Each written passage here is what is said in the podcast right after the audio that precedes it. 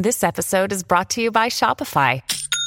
Forget the frustration of picking commerce platforms when you switch your business to Shopify, the global commerce platform that supercharges your selling wherever you sell. With Shopify, you'll harness the same intuitive features, trusted apps, and powerful analytics used by the world's leading brands. Sign up today for your $1 per month trial period at shopify.com slash tech, all lowercase. That's shopify.com slash tech. Thank you. This is the Book Riot Podcast, a weekly news and talk show about what's new, cool, and worth talking about in the world of books and reading.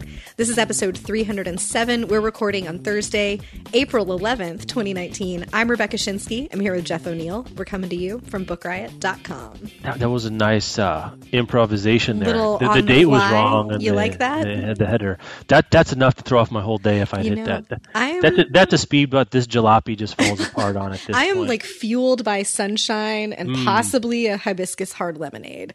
So I'm doing all right today. R- riddle me this, uh, back girl. Is hibiscus in like drinks that you can buy off the shelf? That's new, right? Is that the acai berry of like Oh, the late um, 20 teens here? Because I feel like I'm seeing I- hibiscus everywhere. I feel like it's having a moment, but it's not Yeah. totally new. Like there's a um, hibiscus tea that I've consumed for several years, but I do think it's having a like it's it's hitting some sort of threshold where I had like a hibiscus kombucha recently because I'm a hippie, and um, there are hibiscus. I just had that hibiscus hard lemonade. I think I had a hibiscus infused beer at some point. Yeah, it does seem like there's a there's a thing. Maybe it's it's crossing over some Yeah. mo- it's having a, a moment. on an infinite timeline, every scent that's in your bath room will eventually become something you drink in hard alcohol. That's just inevitable. You it's all know- it's all going to be there in the fullness of time. I did have a moment last year where I was making um, lemon, sorry, lavender lemonade. Yeah, and lavender, great example. right, yeah, like there's a huge lavender bush in my yard. What am I going to do with it? There's a um, Thug Kitchen recipe for lavender lemonade, so I'm making that, and then later on running a bubble bath also with lavender. And I was like, something about this does not feel totally right. It is. It, it- you know how like was it Pan the the color company Pan, Pantone? They do the color Yeah, of the year mhm, every right. year. Mm-hmm. I feel like maybe someone. I'm sure someone in New Jersey does this. Like the flavor. Like what's this year's flavored washer? and Ah, I'm sure it actually mm-hmm. would lead. Sort of what they're putting into lattes at Starbucks or whatever, because that Oh, feels a little bit behind. But like, I feel like where are we a- headed towards? The, the the flavor of the year, like you're saying, like two years ago would have been hibiscus, and now it's trickling down into to other things. Mm-hmm. I've so. been seeing juniper lattes. I don't That's know disgusting. about that. I hate 100% agree. That is, gin has never been um, my drink even- of choice. Yeah, I'm not going to try a juniper latte. I feel like I don't need to to know that I wouldn't like it, but I've been seeing that. But it does feel like there's this real thing happening right now of like what botanical could we infuse this item with? That's even worse than like bathroom botanicals. Now we're into like cleaning product botanicals. Like that's Pine-Sol. I'm not drinking that. Like we don't need 409 lattes. We don't need any of that stuff. 409 lattes. Welcome Yeah. to a podcast about books yeah, and reading. yeah, marinated in WD forty. None of it, none of this is okay. Um, anyway, so hibiscus is I, matcha's had its moment. We're past that. That's just part of the Mm-hmm. culture now. Like things are green tea flavored, which is fascinating to, to me. Um, Mm-hmm. I'm trying. I, I wish I could remember like what were the flavors like in the '90s when we were grown, when we were in high. Like what were well, the? nothing was natural. It was like clear Pepsi. Well, that's true. That it, it was like Franken sodas. Like you could put you you could put cherry syrup in everything. What could you make cherry quote unquote Yeah. cherry flavored? Yeah, that's a good was point. I was telling you just before we started the show that I just finished watching PEN15 on Hulu, which is set in 2000 in a middle school. And there's a scene where two kids are practicing in the band room after school, and one of them is drinking a Surge. And I was like, oh, right. Yeah, Surge. Like he's wearing JNCOs and drinking a Surge. And it was such a moment. That is something else. Anyway, let's get to the show. We could do this all day. Uh, the, our first sponsor this week is the Center of the Universe. Not the actual Center of the Universe. It's a book called The Center of the Universe, in case people were confused, um, by Ria Voros. Here, here's the deal. So the main character is a budding astronomer, astrophysicist. This is a good sponsor today. We got pictures of black holes now. Very exciting. It's a huge fan of real life astrophysicist Dr. Elizabeth Tasker, who makes a cameo in the book playing herself. Dr. Tasker is delighted about this and um, read and approved the manuscript after being approached by Ria. Um, there's even a Q&A with Tasker at the end of the novel. Dr. Tasker is a world-renowned astrophysicist and science communicator and currently lives in Japan, where she works for the Japan Aerospace Explorations Agency, J- JAXA, J-A-X-A. Uh, the Institute of Space and Astronautical Sciences, uh, researching computer models to explore the formation of planets and galaxies. She herself also has a book called The Planner, uh, The Planet Factory. So you get a little bit like inception of the real world into this book about a kid who wants to be an astrophysicist with a real life person that's in the book. I don't know. It's kind of mind bending. I like it. it. Seems like appropriate for a book about astrophysics, which it's like if you ever want to get high without actually taking anything, just think about just you know just go to one of those planetariums and watch a thing about the origin of the universe, and you'll feel like you know you, have ingested something that maybe was a Schedule Two narcotic ten years ago. Anyway, that is the center of the universe by Ria Voros. All right. Thanks to them to sponsoring for sponsoring the show this week. Okay. Uh, let's do a follow up. So we got some Scribd fans emailing in, um, and we really asked two related questions. I guess one is, what do you think of the original content writ large idea, and then the Mueller Mm-hmm. Mueller's War as like, can you tell us anything about why they might pick that book? Um, let's take the most specific one first. The best theory I heard about this, and again, this is um, half baked uh, theories, which I appreciate. So Oh yes, those are the in best. was like, well, there's been so many Trump books this year that they think maybe people came to Scribd because the hold at their library for whatever was so long, but they could Oh. read Fury or listen to it. There's no hold list on Scribd. You you you could just listen to it. Okay. And they thought maybe some people were in it for those kinds of political books, and so another one that they could only get on Scribd might be a good hook to keep keep up with it. That's not a bad half baked theory. It's, it's it's plausible. Like it has it's connected to something that's you know Mm-hmm. Right. new and different. Um, so that one I thought was interesting. And then in terms of like excitement levels, I would say this is um, not interesting to the people who who wrote to us about Scribd. The people have declared this a nothing burger.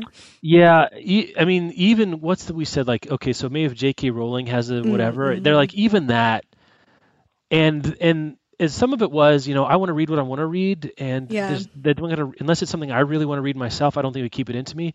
The other point, which I think was well taken, is there's something about this this middle ground between a magazine article and a book that feels like itself is half baked. Like if it's an actual thing, why not make it? A, Why not make, just go make it a thing? Oh, Like, hmm. You know, why give me the leftovers or scraps or like you know the the yesterday's fish special don't or know. today's soup kind of. I kind of disagree with that. I've read enough books that were too long where it was like, we got to make this thing book length, and so here are five extra chapters. That Yeah, I, I think they're thinking, which I can understand, is if it was even that good, they would make it long too long. Mm. They're they're saying, are these things even not good enough to make long? you know, are they being expanded from a magazine article? got it. You know, are they too I don't long know. at the half bank? Are they too long it. already? Right? Mm-hmm. It doesn't. I, I take your point, like it completely that. There's a lot of books that you could read, especially in sort of the self-help, productivity, businessy Mm-hmm. Yeah. kind of things. Like, all right, I get it. This could be 80 pages longer and skip all the Right. anecdotes. Yeah, I think I'm just trying to. I think I'm in the place of like the length of a book tells me not much about if it's going to be good or not. So I'm trying not to read too much into like that. It's not a an article or a book. It's an in between thing. Yeah, I think the, the to use a different analogy is like this is sort of the um, freelance equivalent of like regifting. Ah. Uh, you know, like you know, it's it's all right, and I can do this with it, and I wouldn't use it myself, but I don't know. I don't know if that's unfair, but that was the the point taken. It's like it's not a magazine article. It doesn't have that tightness and focus of a magazine article. It's also not a book. It's this other kind of thing in between. And since we don't know exactly what the motivations of the authors are, like maybe we would feel differently if like and Roxane Gay got a hundred thousand dollar advance for this thing. That would maybe signal that it's premium content, but since publishing doesn't talk about how much money it makes, we never know anything, and so anything could be garbage. But I, I don't. I don't. that was too much. Too All the problems of publishing summed up in one yeah. sentence. So uh, I thought that was interesting that it was not going to be a deal breaker, and, Okay. and and the point that kind of to connect a few dots was you stay for Scribd for the breadth of the catalog, and one additional pebble on the beach doesn't make it a better beach, which that makes sense to me. Mm-hmm. That makes sense to me. Um, all right, so there's that. All right. Um, you want to do the follow up? Yeah, we update? got- yeah, I want to do that next. Exactly the follow up, or at least on the road to the follow up we were hoping to get on last week's story about the Washington Department of Corrections, which at the time had issued a new policy that blocked prisoners from receiving used books. Um, there was a, I think, predictable public outcry about this new policy, and it, it appears now that the DOC is amending the policy. The um, secretary chair of the State Department of Corrections of Washington, his name is Stephen Sinclair, announced last week that it will ensure that prisoners are still able to receive used books. Um, the original memo blocked used books through the mail over the stated issue of the potential of contraband coming in. Um, and the Seattle nonprofit Books to Prisoners was one that we had been discussing there because they have been sending used books to correctional facilities for decades with no issues about contraband. And so they were raising some eyebrows about is this really what's going on? Um, so Sinclair really has just followed up saying that they're going to continue working with books to prisoners to adjust the policy. Um, the quote is We are going to ensure that we have processes in place that allow people to get used books. They won't all go through the Washington State Library as they don't have the resources. Um, and that lack of resources is one of the reasons that Books to Prisoners exists and continues to try to you know, provide access and then fight for ongoing access for prisoners. Um, Books to Prisoners itself made a statement on Facebook.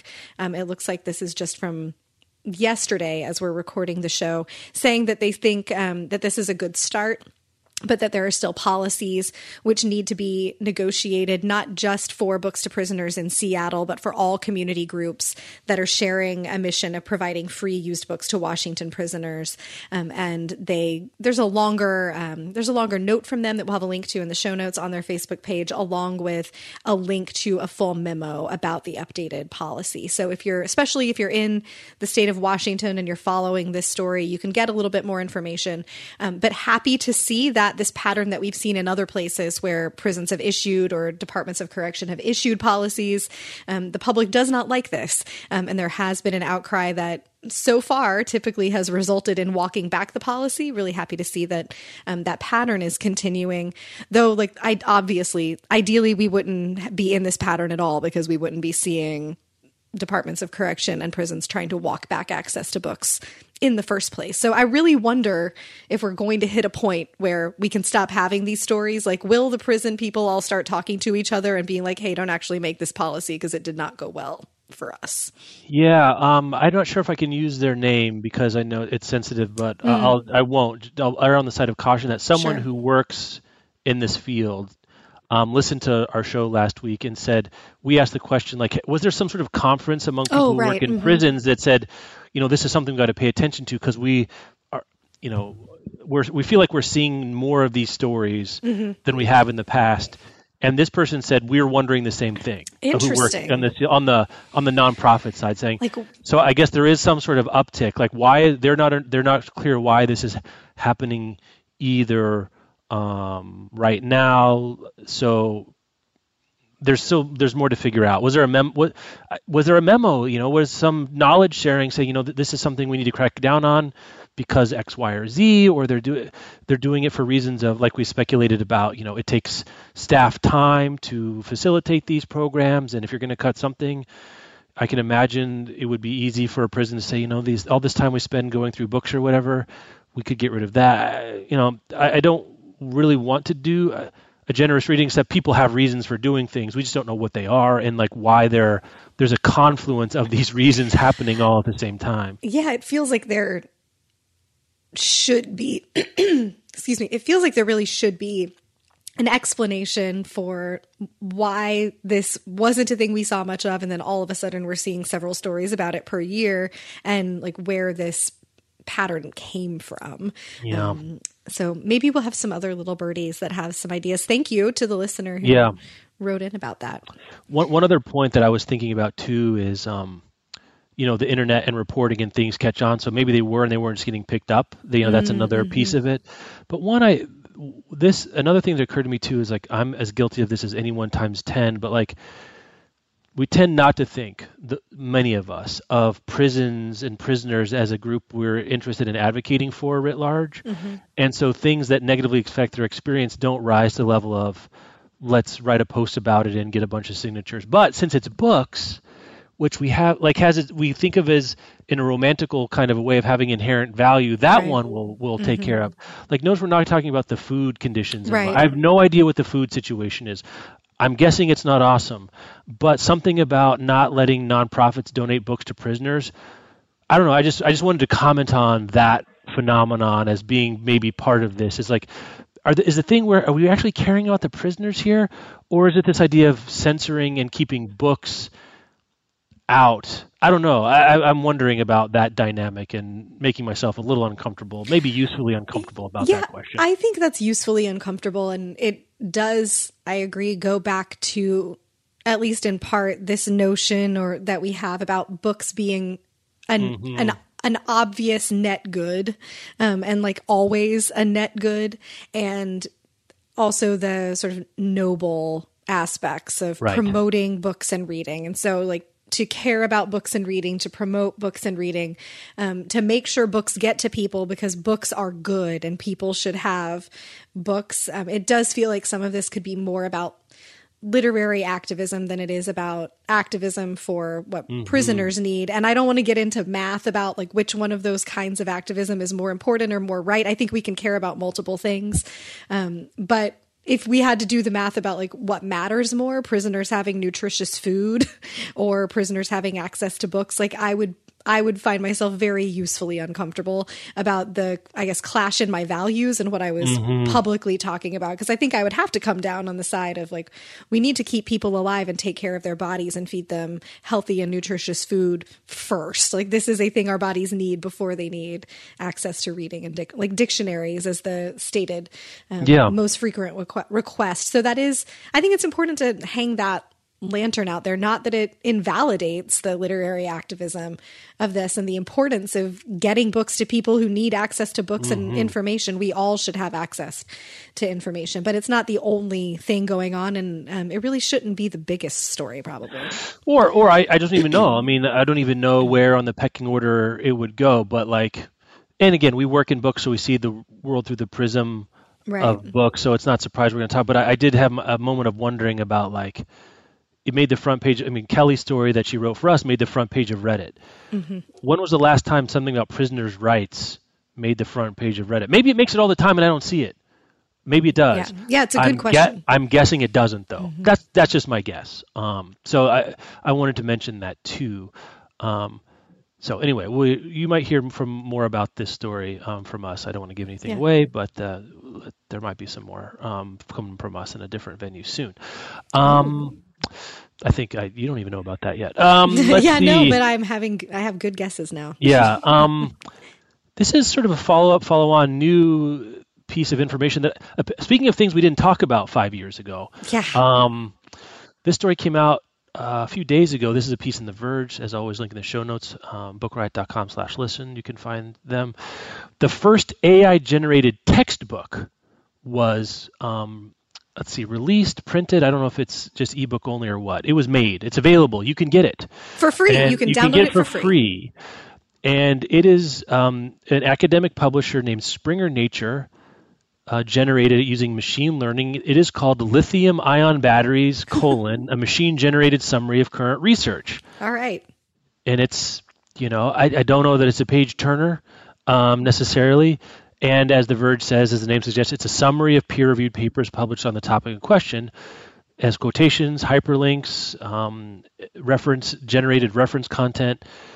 Fascinating use case. This is one where so summary of current research means the AI went through a bunch of research related to this topic and generated summaries that you can browse. And this is a very useful thing for researchers and scientists or academics. It could be about anything, I guess. It just so happens that this one is lithium ion batteries, where like without having to go read all the papers, you can go and basically get the Cliff Notes version of them, and a machine did it. They didn't they didn't have to have humans go do all the reading and writing. um, they could go do it. And this we know some news organizations do this for like local sports scores. Um, financial reporting, you know, where mm-hmm. they can feed in the company's annual report plus their pros and, you know, spit out a 300 word thing that says how GE did last quarter. This seems to me a very useful use of AI, mm-hmm. and you can make it free because you didn't pay a billion dollars for a human to go do this, which a billion is an exaggeration, but this is a very time consuming effort and it's available and it's the it's a it's it's kind of a you know with the autonomous vehicles they talk about geofencing so you can't go out of the side of the bounds of what it knows. It's a limited constrained use case. Um, i think this is really interesting. I hadn't thought about this kind of use case in research. But this seems to be exciting. This is the where it seems to be additive. Like I don't think this is taking anyone's job, but it's giving us a new tool that we wouldn't have had without AI here. I'm very interested in this. Yeah, I'm totally fascinated by this also and a little bit like embarrassed that it didn't occur to me that AI would be a great way to move forward academic publishing and mm-hmm. sort of moving forward the research in this way. This piece notes that just in the last three years, more than 53,000 research papers have been published uh. on lithium ion batteries, which, if you're a scientist working in that field, there's just no way that you can stay on top of all of that. No. No. And so if you can access AI generated summaries of those, you have a better chance of knowing sort of the full picture of what's going on in your field, which allows us to have new ideas sooner and like actually move research forward rather than like you know, conducting an experiment that someone else has already conducted, but you don't know because it got published in one of those 53,000 pages or papers that you haven't read yet. Maybe you've only read, you know, 2,000 of them or who, who knows, like how much you can't do that much reading. Um, we're producing so much more information now at such a high rate that applying AI, I think, to academic work like this is it's really smart, and I think it can have huge benefits in allowing the humans who have like we still need humans for innovative thought. Um, I don't think AI has gotten there yet. Of like we don't have AI that's reading these fifty three thousand research papers and then suggesting to us what the next thing should be. We still need people for that, and having AI do the summary work and sort of like provide the top level view of a thing allows the humans who do the innovation to like to get get there i think in a more interesting way in a bigger picture way in a faster way. Like growth will continue to to move because of this in ways that it can't if you have to try to read 53,000 papers or just be behind. Like everyone is just perpetually not all the way caught up because the volume of information that's coming out is so vast. Um, I think this is fascinating. I can't wait to like, I would, I'm not going to read this one about lithium ion batteries, but like I was thinking about how, um, the first paper that Kahneman and Tversky wrote that like led mm. to all the thinking fast and slow stuff and then led to the Nobel Prize that they won. Like that one of those first papers has been cited like a floppity jillion times. And they talk about in either one of the books or an interview that I read with them how often it's cited. And you can search through academic journals to find like the number of citations for a thing. So it would be cool to have like an AI summary of all the different kinds of studies that have gone back and relied on that Kahneman and Tversky piece. Um, you could do that. Like what what are the things that grew out of all of these sort of kernel turning point discoveries that we had would be really interesting too. Yeah, I think the phrase here they use that I think is useful is um, automating drudgery, mm. which is fascinating because you know the nightmare scenario about robots and AI. Well, the night one is the nightmare one is Skynet and they want to eat our brains and all that stuff. The next one down or a couple ones down is they take all the jobs and sort of our economic system falls apart because only the people that own the AI can you know earn any money whatsoever. Like your own labor doesn't even have any value, so you can't work and blah blah blah. Which I'm not enough an expert to say, but the the thing that we tend not to think about in the nightmare scenarios around AI and robots is it's the, the work that's not being done because it's not worth it to be done. Even to pay someone to do it, we wouldn't pay someone to do it because it's not worth it to us because it wouldn't generate enough revenue to pay for that person's labor. And that's this kind of work. I mean, it doesn't say here, but would this book be would did this book take someone's job? It doesn't seem like it. Mm-mm. It's just we could do this and create this different kind of object that in human time value is not worth making, but we're not using human time value. And it has worth. It's just somewhere between nothing and where we have to pay someone to do it as a human. So, so that's interesting. Though you might notice here, and um, it's not perfect. There's still some garbled stuff Right. that comes out. Like so, one phrase that the the I should shout out the name of the person in The Verge, um, James Vincent caught or was brought to his attention was here's one phrase that is clearly we're not all the way to the promised land of even spitting out sort of rote text is that might consequence in substantially high emphasizes and henceforth cracking or delamination. um, Henceforth cracking. henceforth cracking i mean maybe if you know what's you know the the cracking and delamination maybe in context you could parse that but just on its face you could see that something got lost in um well the robot got lost and it's not uh, human readable there so there's still pieces here but i thought this was i don't know one of these books is going to be um, a watershed moment i think I think It so too. I, I don't know if this is it but maybe this is the one of the raindrops that goes into the watershed. I'm not sure, but um, this really opened my eyes to some interesting use cases I hadn't thought about before. That's not uh, Lord of the Rings fan fiction, which has its use case. Don't get me wrong. Oh yeah. All right, um, let's do another sponsor. Want us to pick up another one Okay. here? Yes, I believe this one is me. Uh, our next sponsor this week is Trust Exercise by Susan Choi. This is the new novel by Pulitzer Prize finalist. Trust Exercise is a story about the enduring aftermath of the events of adolescence and about the complexities of consent and coercion among teenagers and adults. Through a narrative twist, Trust Exercise raises questions about the reliability of memory and the accuracy of the stories we tell, and it considers the consequences of our memories and our stories across time. This is one of the most anticipated new books of the year. I have been hearing nothing but wonderful things about it. It seems like my entire Instagram feed was filled with people reading Trust Exercise over the last week. It's pu- uh, published by Henry Holt and available now wherever books are sold. So you can pick up Trust Exercise by Susan Choi at your bookseller of choice, or as always, click a handy link in our show notes. Thank you to them for sponsoring. Um, speaking of potential watershed moments, um, this was I put this in the agenda a few weeks ago and we didn't get to it, so it's a little bit of of old news, um, but I still think it's worth talking about, especially in the context of this show. It c- connects a few of our uh, thoroughgoing, ongoing concerns. So Blackstone, well, no longer audio, Blackstone Publishing, which is the largest independent publisher of audiobooks, um, is partnering with the Story Factory to dramatically expand its presence. This is verbatim from a story at NBC29.com, link in the show notes, uh, to expand its presence in the print and ebook market. So this is not this is not you know print and text publishers adding more and more audiobooks. This is a counterflow. Um, as a centerpiece of this partnership, Blackstone is signing three authors three authors that are New York Times bestsellers and Edgar Award winners who are PRH were were PRH authors. They're all living PRH to join Blackstone, which in itself is super interesting. So the names I don't know these names, which doesn't mean anything. Steve Hamilton, um, Reed uh, Farrel Coleman, and Edgar Award winning Meg Gardiner. I don't know anything about genre. Well, I guess Edgar is mysteries, right? A couple of mysteries. I'm not sure about the other one. I think this is really interesting, and I guess I'll I'll let you lead off. Do you think this is interesting, and then tell me why you think it's interesting? I think it's interesting. Well, I think it's interesting on one level because we've been seeing so much growth with audio. Blackstone certainly has experience doing that.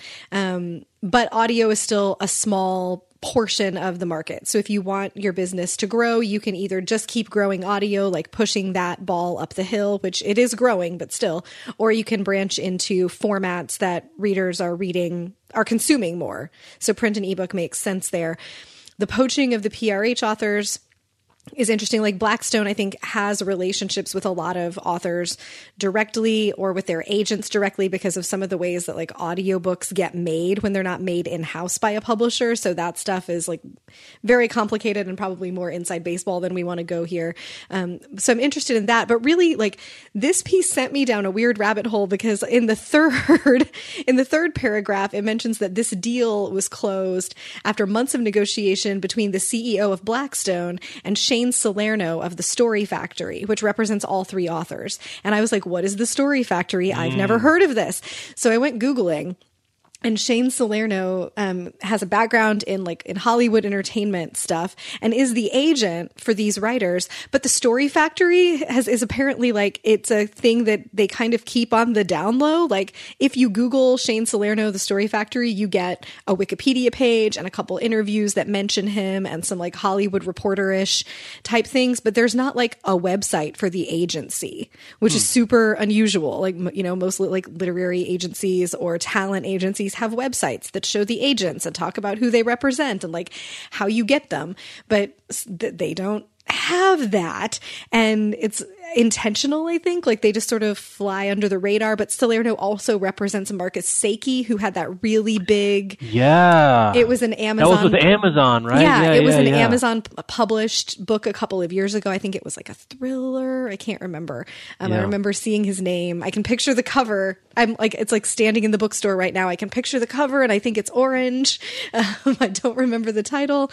Um, but that like this is interesting to me that the way that blackstone you know is sort of launching is with poached authors but they're not like big recognizable names. Like you know they didn't poach like james patterson from hachette but this deal with a, a guy slash agency that seems to be like powerful and good at high profile deals and good at like making money for the people that he represents like the marcus Sakey deal i remember was very big.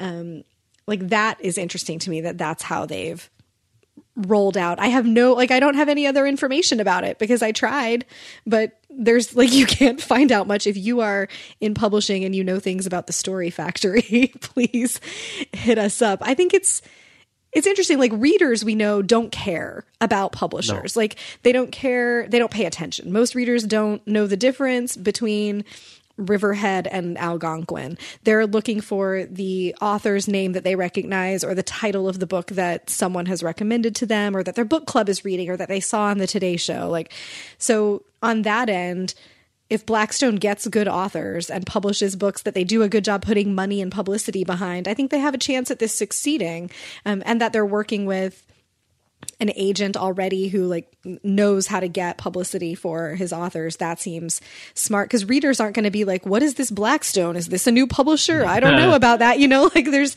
there's no risk on the consumer side uh, or there's no risk that your consumers like will side eye you because you're new in the market because readers just are not paying attention. Um, so I think that part is interesting to see. We don't see like the birth of a new publisher that often at this yeah scale. right Yeah. The the piece uh, I agree with a lot of that. The other piece that made me realize like Blackstone, and you may know more about this than I do, but like historically Blackstone's business model is they make the audiobook edition they license from other, you know, traditional publishers, let's not call them regular publishers, traditional publishers to make the audiobook version of the books that the the the, pip, the main publisher wasn't going to make for whatever reason. So like it's a side business, right? Mm-hmm. These are kind of the leave and historically the audiobook version are kind of the leavings of the the publishing industry and so Blackstone's like, well, if we do a whole bunch of these and we're good at producing them and we can promote them, the publishers themselves don't want to do it. They've made a nice business for themselves out of this over time, but as audiobooks have become more lucrative, there's less incentive or the publisher can extract more value out of keeping the audiobook rights in house. Mm-hmm. So I'm looking at it like Blackstone's they need content. They got to produce Ah, audiobooks. Mm-hmm. And if they if publish if Penguin Random House to use the example from here, it's like, you know what, we're not going to we're not going to sell the audiobook rights to Blackstone for our books because we can get more of the pie. There's more pie and we can get more of it mm-hmm. if we keep it themselves and you can see a chain of events in which Blackstone is like, wait a minute, all these publishers are creating their own audiobooks directly. What's our business? So I wonder if this is not offensive. Uh, uh, At first, I thought this was offensive. Like Blackstone's growing, and you know they can do. A, the more I think about this, this looks to me like a defensive play. It's like we got to have stuff to publish because we can see a future where all these publishers say, you know what, this these are ours. There's plenty of money. There's no reason for us to give them away. So that's kind of Yeah. where I'm coming down the other side. I think that totally stands to reason. Um, I'm feeling like we just lived right into our typical roles where I was like Googling gossip about a guy whose reputation precedes him, but he doesn't exist on the internet. And you were like, what is the business model? What's the business model? Yeah, that's interesting. That's really funny. Um, You know, while also, we're talking, not for nothing, Blackstone has the most um, uh, intimidating name of all. It, it, it feels like it'd be. it sounds like Jason Bourne should Yes. work there. well, that's tre- it's like a combination of Treadstone, which is the Bourne, and Blackwater. Blackwater. Yeah, Yeah. it's Blackstone.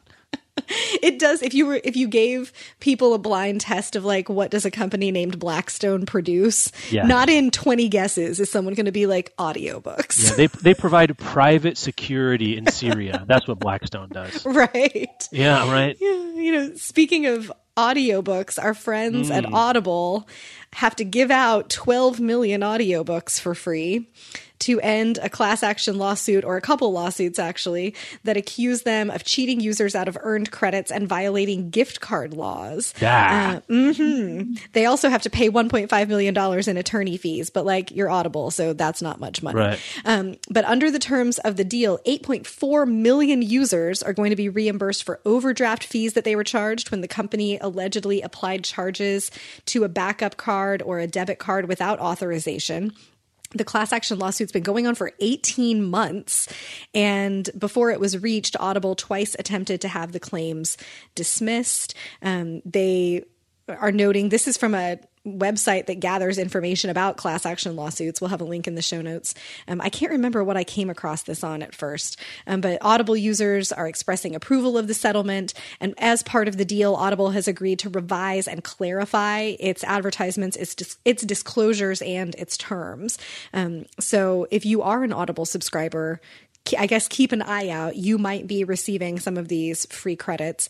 I noticed I got an email last week about an update in Audible's policy that credit, it used to be that your credits expired after six months, and now they are good for a year. I believe. Um, and I'll have to go and double check because a few months ago, Bob, like Bob and I share an Audible account, and he discovered that his personal Amazon account also apparently had Audible credits that he had not he didn't remember. Oh. he didn't remember signing up for them.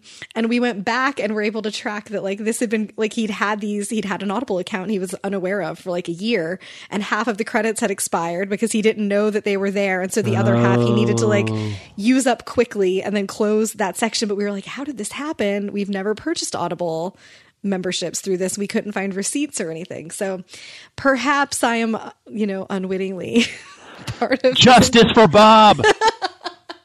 now he can listen to more Patrick O'Brian audiobooks Tall ships. while sitting on a deck of a beach house overlooking the ocean. Um, Justice for Bob. He'll be so pleased. hashtag justice for Bob.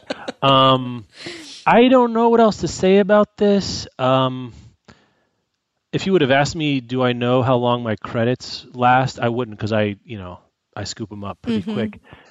Six months at first blush, I would have been like, that seems wrong. That they expire after six months. Uh, you know, we're modern people, and gift cards usually e- either they last indefinitely or a year seems to me a minimum. What I've seen from gift cards in the past. Not for nothing subscription companies at all, part of their business model is what they call breakage. Or is it breakage or slippage? It's some it's something where it sounds like you should do something to your hip, but it's actually part of their business model where they know some percentage of the gift cards are never going to be used. They know some percentage of the credits will expire over time, and it's built into the business model. Now, is that wrong? Is that just human nature? I don't know. But it sounds to me like Audible was trying to move up the timeline in their mm-hmm. favor of what people sometimes do. I don't know what is it reason forever seems unreasonable, right? Right. The company's going to keep on to them forever. On the other hand, 6 months is too short. I think I feel like a year sounds right to me. Yeah, that I think fair. that's fair. If you're not going to use your credit in a year, maybe cancel your account.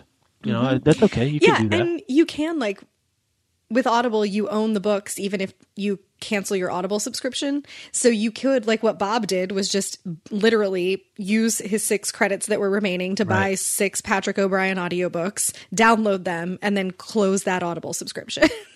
so like you can you still have access to that. You haven't actually lost those books like I think having the credits expire because it doesn't mean that you have to listen to the books on a certain time frame makes sense. And like all gift cards have some or I think most gift cards have some kind of expiration built in where either they go completely dead after a certain date or they erode over time. Like I Hmm. received, I think, I think it was a Visa gift card that I received as a gift, and it had a note on it that it was like after, I think after two years, it um, unused values deplete by like two dollars per month Huh. or per or per year or something. Like there were terms on it of if you don't use all of this within two years, you won't have access to all of it after two years. It will like gradually deplete itself.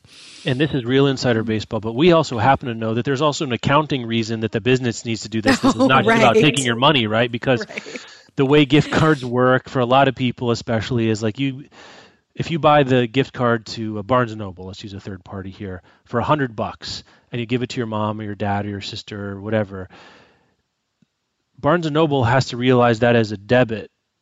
They still owe that, right? They they take your money, mm-hmm. but they still owe a hundred bucks in goods and services, and so they've got to keep that on their books until it's charged. They do, they can't realize the money until it's actually been charged, but then they have the cash. And you can get. You could imagine getting this in a situation where it's like we actually owe more in gift cards than we have in cash because there's decades of gift. So maybe maybe this is how it happens. This is how you become Right. Daddy Warbucks. You make you do business and you're like, well, you, I can see it from the company's point of view, but there is a weird accounting thing that has to be mm-hmm. dealt with. So Oh yeah, probably some accountant at Audible was like, "We're going to have an issue if these credits just sit there forever." Yeah. So somebody figure out how to move these credits. Right, and they're like six months good, sure, why not? I mean, it could be something as simple as that. Mm-hmm. What's not clear to me here, it says they're going to give out 12 million free audiobooks as a result of this. How do you know? Are you, I guess you're going to get a, a, will you get a credit in your account? Because do you get this like every now and again? We'll get like a thing in the mail Yeah. like you may have four dollars in uh, class action settlement money to, from you know Weren't uh, there- Daddy Warbucks Gas and Electrical. And right? it's Weren't like, there settle? There were ebook settlements a couple years ago, and Uh, I got, Apple? Apple. And I Yeah, feel like yeah. I got one from Barnes and Noble too, where I got an email that was like, "You're going to receive," you know, it was like a dollar twenty-five in your Nook account. so I would expect it would happen that way, like since it's a digital subscription, that you would get Yeah. some notification of like, "Hey, you got an extra credit um, in your account." In, in Audible as a response to this thing, here we are. Or like, I think it came as a big form letter in, in email of like, you will soon see an extra credit applied as a result of this class action, whatever. Um, be interesting. Let us know if you get that. one. Yeah. Podcast at bookriot.com. Justice for Bob. Justice for Bob. Yeah. P- please put justice for Bob in the subject line of the email, please. You know, it's been a while since Bob had a cameo. So, very exciting. Big day for Bob. uh, you want to hit us with our last? Uh, let's do our last sponsor. We got potpourri of interesting stuff. This week's episode is sponsored by Once and Future by Amy Rose Capetta and Cori McCarthy. Ari Helix has been chased her entire life, a fugitive refugee in territory controlled by the evil Mercer Corporation. You know their gift cards expire after six months, the Mercer Corporation. They're that bad. Um, Ari has always had to hide who she is until she crash lands into old Earth, pulls a magic sword from its ancient resting place, and becomes the 42nd reincarnation of King Arthur. Then she meets Merlin, of course, because Merlin's who he comes a running every time the sword gets pulled, who has aged backwards over the centuries into a teenager, and together they must break the curse that keeps Arthur coming back. Their quest: defeat the cruel, oppressive government and bring peace and equality to all humankind. No pressure. Once in future is King Arthur as you've never imagined, a bold, sizzling, game-changing YA epic that retells the popular legend with once in future king as a teenage girl, and she has a universe to say. Amy Rose Capetta and Cori McCarthy are real-life romantic partners and members of the LGBTQ plus community. Couldn't be more excited to share this story, one that showcases queer heroes on the page and the grand scale. So that's Once in Future by Amy Rose Capetta and Cori McCarthy. Thanks to them for sponsoring this show. There is a classic story that was due for some. Seriously. I am ready to read this book. Um, And you know what? It'll probably get challenged probably will get challenged. because LGBTQ books often get challenged, as we know. Yep. So, for as many years as we have done this show, we have reported on the American Library Association's list of the most frequently challenged books, and the list is out for 2018. Uh, they did top 11 this year. Um, maybe as an interesting top line number to have, the ALA Office for Intellectual Freedom tracked 347 challenges to library, school, and university materials and services in 2018. And of the 483 books that were challenged and banned, here are the top 11. So I can't decide if I think that 347 is high or low. Like we don't, we definitely don't hear about all of these because we don't even have a story every week on this show about what's going on there. That's what like seven per state roughly in a year. That seems yeah. like a lot. That's a lot. This should not Almost be happening. one a day. Almost yeah. A day. Oh yeah. When you put it that way, this should no. That's too high. Quick question about that because I had a similar thought. What what what crosses the challenge threshold? Is it a a single letter from a parent? Like does it oh, get recorded? I don't know. I don't know. It, you know, like because that know, I could have that I might imagine as being way more, but maybe that's not the um, definition of a quote unquote We're, we should ask Kelly. Uh, Kelly oh, Jensen oh, on staff is a former librarian, so we should ask her. And if you are a librarian and you know these things, feel free to email us um, about how that works. I think that's a great like. How do you define challenge? Is a great uh, question for this. Wait, are you saying that I am asking about more specificity I, definition? That's a shock. You know, just get ready, Jeff, because you're going to want to soak this in. Okay. I think this might be a distinction that people actually do care about. Justice for Bob. justice for Bob. so maybe someday we'll have justice for Jeff, but I'm yes, going to need to like really go. prepare for that. Um, so in order, uh, here in the top 11. Um, George by Alex Gino. We've seen this on the list before. Um, it was you can see the reasons on this list um, that the ALA provides that the book was challenged. Um, it was banned, it was challenged, and it was relocated in different places um, because it was believed to encourage children to clear their browser history. Man, that is a specific complaint. Um, and change their bodies using hormones, and for mentioning, quote, dirty magazines, for describing male anatomy, quote, creating confusion, and just for including a transgender character, because that's where people live. Um, the book A Day in the Life of Marlon Bundo by Jill Twiss, which was produced by the John Oliver team, is mm-hmm. number two on this list. It was also banned and challenged for including LGBTQIA content. Captain Underpants is here. Um, also joining Captain Underpants for children's books that are challenged is the Skippyjon Jones series, um, which it was challenged for depicting stereotypes of Mexican culture. And we very rarely actually see books make this list for like good reasons. Mm. Um, but a children's book written by a white person that does is about a chihuahua who does do some things that are maybe not um, awesome stereotypes oh, of Mexican culture. Okay. Like hmm. we might we might we might actually be due for a conversation about Skippyjon Jones. Not that it should be challenged and banned places, but like a discussion about that content might be useful. Um, the Hate You Give by Angie Thomas was banned and challenged because it was deemed anti-cop. Uh, Drama by Raina Telgemeier was banned and challenged for LGBTQIA characters and themes. 13 Reasons Why by Jay Asher. This one, Summer by Mariko Tamaki, challenged for profanity, sexual references, and certain illustrations. That's a queer story as well. Um, Absolutely True Diary of a Part Time Indian by Sherman Alexie, longtime resident on this list.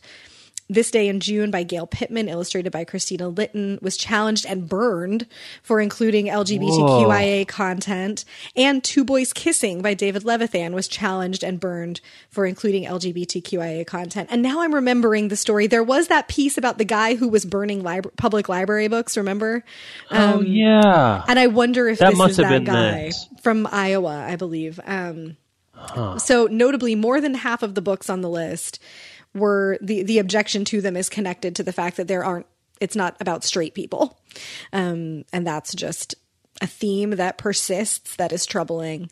Um, i think that's really the i mean that's like sort of the top line theme of this list for the last several years is that people are objecting to things about the gay community, the queer community, um, and to this notion that like telling a story about a trans character will confuse children about who they are themselves. Um, it is ridiculous, and like I don't know if it's technically ironic, so you'll have to tell me that the oh. book that John Oliver produced to make fun of Mike Pence for being anti-gay is a children's book about a gay bunny and that that book itself got challenged for being about yeah. gay content i'm is sure that ironic? ironic? it's not technically ironic but we'll let it stand just for it so it's it's a it's like ironic adjacent i guess yeah there you go yeah, I mean, um, by my count, six of these 11 books, mm-hmm. as you went through them, were challenged in large part because of LGBTQ plus related reasons. Yeah. Um, over time, the number of challenges last year there were 354, so fewer Okay. challenges this year. Mm-hmm. But the year before that, there were only 323. The year before that, before that, only 275. Huh. in 2014, 311. The high watermark of late came in 2012 of 464 challenges hmm. recorded by the Office of Intellectual Freedom. Um, 460 in two, 2009, 513 in 2008, Who boy. 546 in, in 2006. So about 10 years ago, there was almost you know 50% more challenges, 40 to 50% more. So take that for something. I'm not sure what to say about it because I was like, are there more of these or fewer of these? There's some lumpiness to it, but it sounds like 10 years ago we had a real spike in challenges. Yeah, I don't know looking, why. Looking at the list of the top 10 for 2008, none of them are still on this top list of banned and challenged books. Um, we got And Tango Makes Three, His Dark Materials, um, three, oh, a whole series by Lauren Myracle, Scary Stories by Alvin Schwartz, Bless Me Ultima, The Perks of Being a Wallflower, which people have been mad about that book for decades now, I guess. The Gossip Girl series, something called Uncle Bobby's Wedding, The Kite Runner, and Flashcards of My Life by Charise Mericle Harper. Um, and the reasons there, like, are there's some anti-ethnic things listed as a reason. Religious viewpoint is listed as a reason. So it's interesting to think back, like, where we were in 2008 as a culture. Um, and what was happening soci- sociologically and politically, the things people cared about. Um, there's a lot of objection here to like, this isn't religious and like presentations of just homosexuality. Like And Tango Makes Three is about a gay penguin couple and people were super upset about that. Um, so it has, we have evolved in the last 10 years that like, we're not, we're not upset now about the existence of necessarily gay people, but like, oh, the, the more complete spectrum is upsetting now. Like, it's still a problem that people are upset about this, but we are moving, I think, in the discussion. Um, It does look like the correlation to the spike where we're in the 500s for challenges did correspond because And Tango Makes Three was the number one challenge book from 2006 to 2010. And I remember that at the time that was a big deal. This was about the penguins, the gay penguins in the New York Zoo. Yep. There's even a Parks and Rec episode that's Yeah. inspired by that, right? Right. So like She marries I wonder penguins, if yeah. I wonder if it alone accounted for the additional um, oh, challenges uh, above and beyond sort of what the the, the was- drum beat seems to be.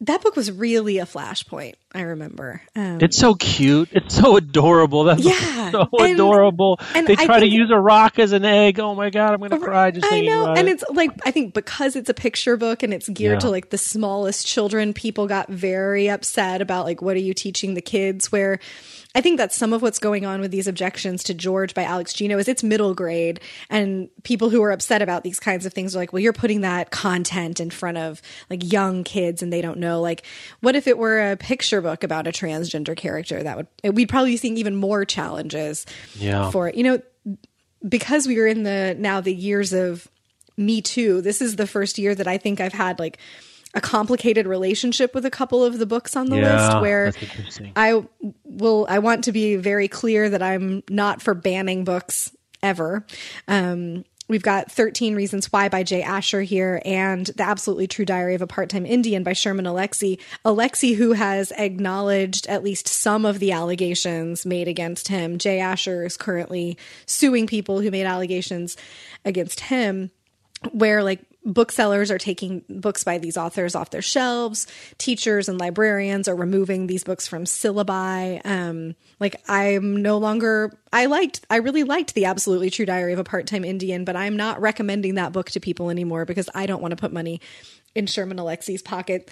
Um, so I, I'm having a discussion with myself about like that this presents an interesting opportunity to still fight for the principle of you know not banning literature but having nuance to the discussion about like we also don't have to promote literature that's by people whose actions we object to um I had to sit with that for a little bit it's complicated That's tricky. Um, I'm not sure what else there is to say there. Link in the show notes. Yeah. If the historical data is interesting, that it's it's not really durable over time. It is Yeah. interesting to see. Oh, people are worried about that book, that book. Like, what's new? But then people forget. People forget. You know, probably. I wonder. Here would be an interesting stat. How many of those libraries or schools that had an And Tango Makes Three challenged has a copy of And Tango Makes Three in the hmm. library right now? Yeah. You know, going back, the oldest list that's on this page we can just scroll right back to is from 2001 and it's dominated so like almost 20 years ago it's dominated by harry potter and then like Not surprised. and then classics of school syllabi like of mice and men the chocolate war i know why the cage bird sings catcher in the rye go ask alice fallen angels are the big ones on here that I've seen on syllabi that I read in school. Um, and then also something called Summer of My German Soldier, um, Alice, just by Phillips Reynolds, Philip, Phyllis Reynolds Naylor, and Blood and Chocolate by Annette Curtis Klause.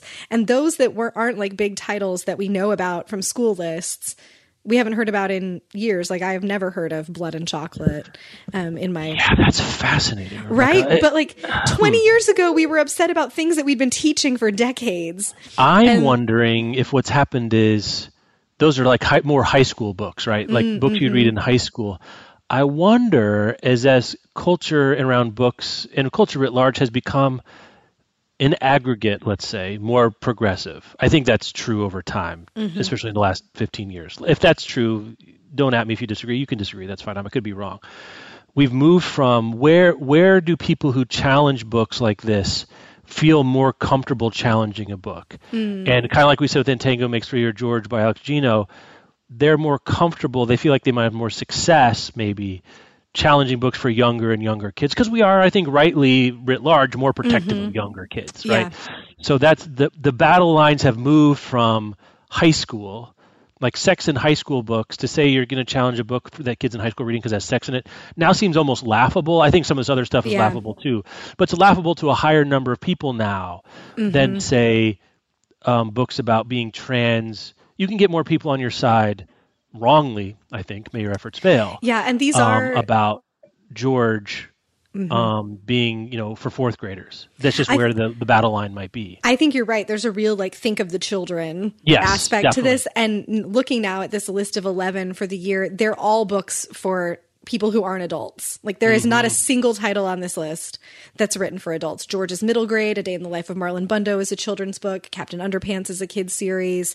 The Hate You Give is YA. Drama is a YA um, graphic Yeah. novel. 13 Reasons Why is YA. This one, Summer, is a YA graphic novel. Skippyjon is picture books. Absolutely True Diary is YA. This Day in June is a kid's book. Two Boys Kissing is YA.